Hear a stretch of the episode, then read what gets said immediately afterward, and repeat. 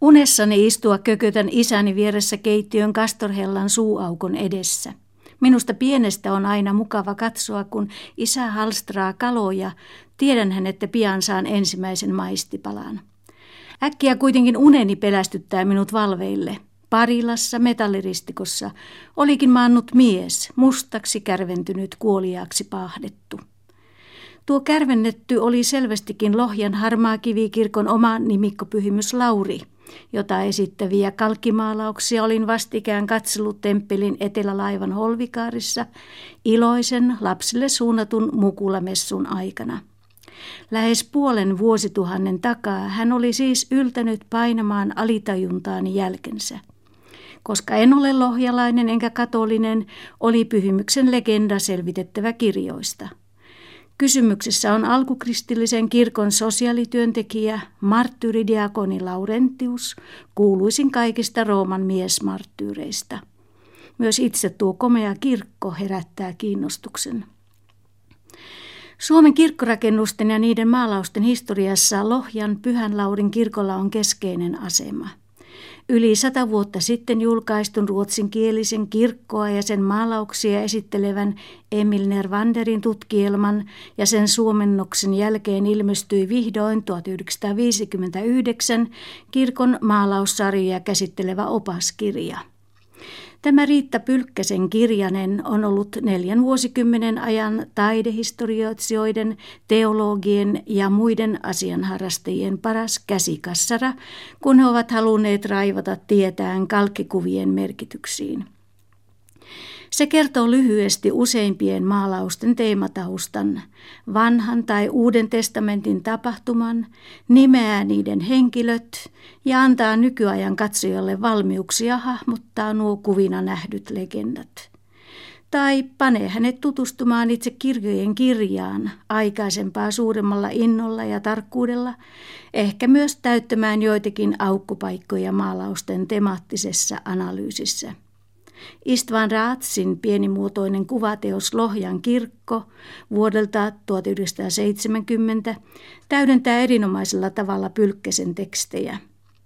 Hyvin edustava laitos on vuonna 1990 ilmestynyt yli 300-sivuinen, runsaasti sekä väri- että mustavalkokuvia esittelevä, eri asiantuntijoiden kirjoittama kirkon rakennushistoriaa, maalauksia ja sisustusta valottava teos Lohjan kirkko.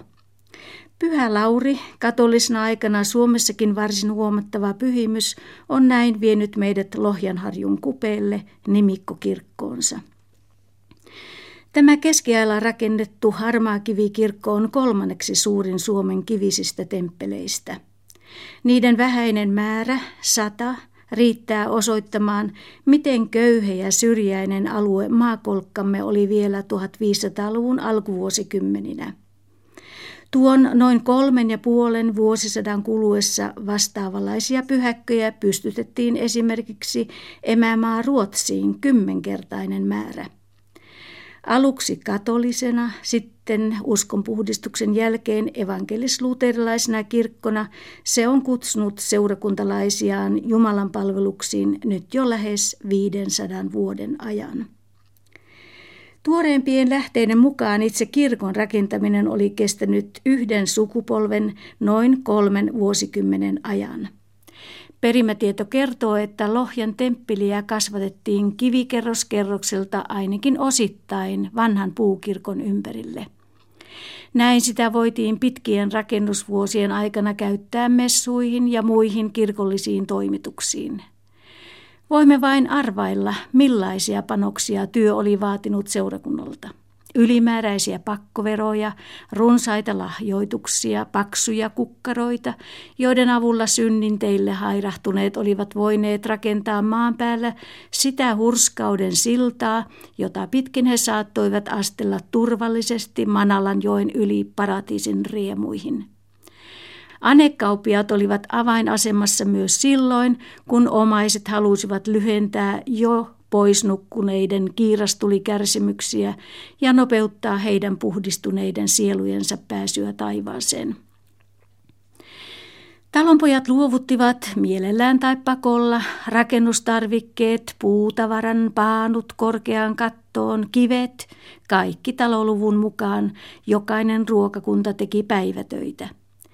Tarvittiin loputonta kivenhakkuuta, tiilenpolttoa, muurausta, kunnes vihdoin maalariryhmä saattoi aloittaa mestarinsa johdolla sisätilojen seinäurakkansa.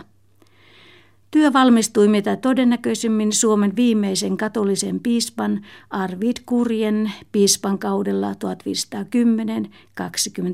1510-22. Ilman suunnilla oli ollut suunnittelussa tärkeä merkitys.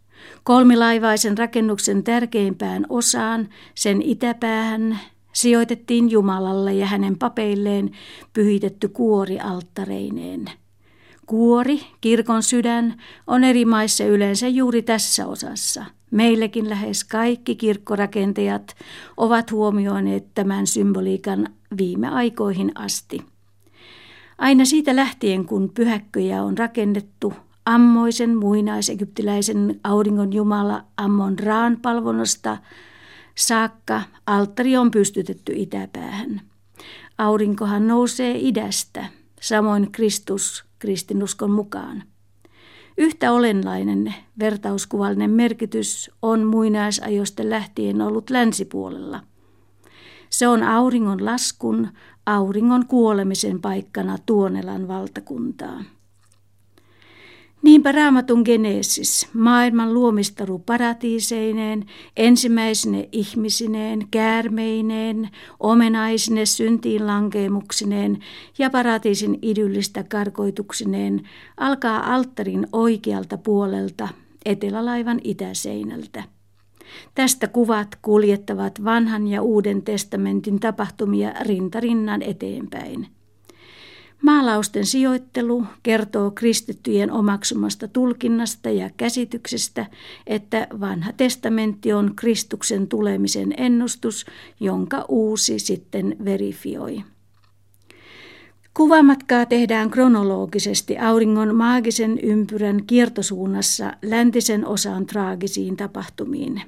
Länsipäädyn ja pohjoisseinän suuret, nelinkertaisesti porrastetut kuvakompositiot aloittavat Jeesuksen kärsimyshistorian, joka päättyy lopulta keskiaikaisen kirkkotaiteemme ainoaan vedenpaisumuskuvaan ja tuomiopasunoiden kaikuessa viimeiseen tuomioon kirkkovuoden päätökseen.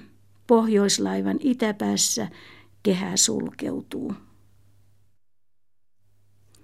Kirkon etelälaivassa on peräti kolme maalausta pyhästä Laurista. Ensimmäisessä Lauri, Laurentius, ojentaa kummallakin kädellään paksua limppua, selvästikin keski-eurooppalaista, ei mitään suomalaista kuivaa varrasleipää, ympärilleen kerääntyneille köyhille ja sairaille. Nämä voi tunnistaa kainalosauvoista. Seuraava työ on jo lähes unenikuva. Laurentiuksen marttyyrikuolema vuonna 258 on tosiasia ja teloitusta pidetään uskottavampana rangaistuksena kuin legendan vaalimaa parilointia. Halstariuskoisten todistien mukaan Lauri pantiin paistin ritilälle, kärvennettiin yhdeltä puolelta, kunnes hän sanoi, kääntäkää minut, tämä puoli on jo kypsä. Tämä lause toi hänelle myös kokki kaikkien suosion ja suojeluspyhimyksen arvon. Grillauksen syykin tiedetään. Kun Rooman prefekti käski diakonin luovuttamaan hänelle kirkon aarteet, tämä kokosi kaupungin köyhät ja vei heidät korkean hallitusmiehen luo sanoen, tässä on kirkon aarre. Laurin usko oli kiusallinen asia, mutta antoi hänelle marttyyrinä avaimen taivaalliseen iloon. Kolmas maalaus, joka löytyy muiden yksittäishahmojen tavoin pilarista, esittelee pyhimyksen jo lohjan ja kokkien taivaallisena lempeänä suojelijana. Hän seisoo siinä valkoisessa puvussa ja okran värisessä päällysvaipassa, sädekehä korkea otsaisen päänsä ympärillä. Kohotetussa oikeassa kädessään hän kannattaa omaa symboliaan parilaa. Mutta nyt siirrymme lohjalaisen keskeään viimeisille lukemille. Eletään elo eli kylvökuuta ja Pyhän Laurin juhlapäivää 1500-luvun alussa. Heinä on tehty, niin kuin pitääkin, sillä ladot Lauri lukkoon panee, kuhilaat ja kokkoset on pystytetty pellolle. Elonkorjuu on aloitettu. On ensimmäisten perunoiden syöntipäivä ja uutistakin saadaan jo. Laurin huttu, uutispuuro, on aamuvarhaisella ennen kirkolle lähtöä ehditty syödä. Ei ole siis pelkoa, että Lauri laarit lakaisisi, ne kokonaan tyhjentäisi. Jotkut ahkerimmat ovat kiirehtineet tänä ensimmäisenä rukiin kylvöpäivänä jo pellollekin siemenet vakassaan, sillä Laurilla lata selässä sanotaan. Tänä päivänä on ruispellot silitettävä, ladattava sileiksi kylvön jälkeen, siihen kehottaa jo kalenterin sauvamerkkikin, peltolata tämän pyhän Laurin päivän kohdalla. On Laurin messun aika, verrattoman tärkeä päivä seurakunnan elämässä. Tänään päästäisiin vihdoin kirkkoonkin. Monivuotisen raskaan uurastuksen tulos olisi sisältäkin kaikkien nähtävissä.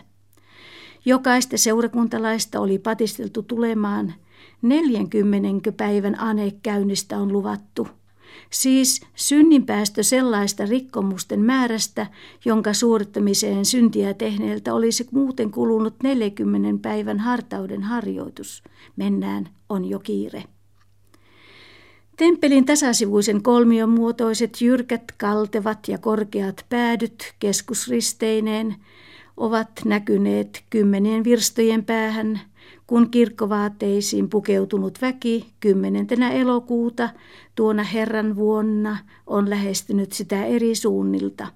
Kuka matalasta töllistään, kuka paremmasta pytingistään tai jopa linnastaan osallistuakseen pyhän Laurin juhlamessuun. Uusi suuri kirkko kellotapuleineen kutsuu, sen maalaukset ovat nyt kuivuneet, emämaasta tullut maalarimestarikin apulaisineen jo poistunut. Kirkon isäntä ja muut edeskäyvät miettivät, miten seurakunta mahtaa ottaa vastaan sisätilojen kuvat, kun he näkevät ne tänään ensi kerran.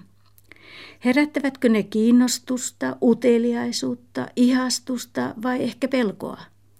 Ainakaan kuoleman luurankokuvia tanssimassa makabereja tanssiaan siellä ei ole. Vanhoja turvallisia kalenterituttuja ehkä, ainakin kirkon suojeluspyhimys Pyhä Lauri lata selässään. Halstariksi ei sitä moni miellä.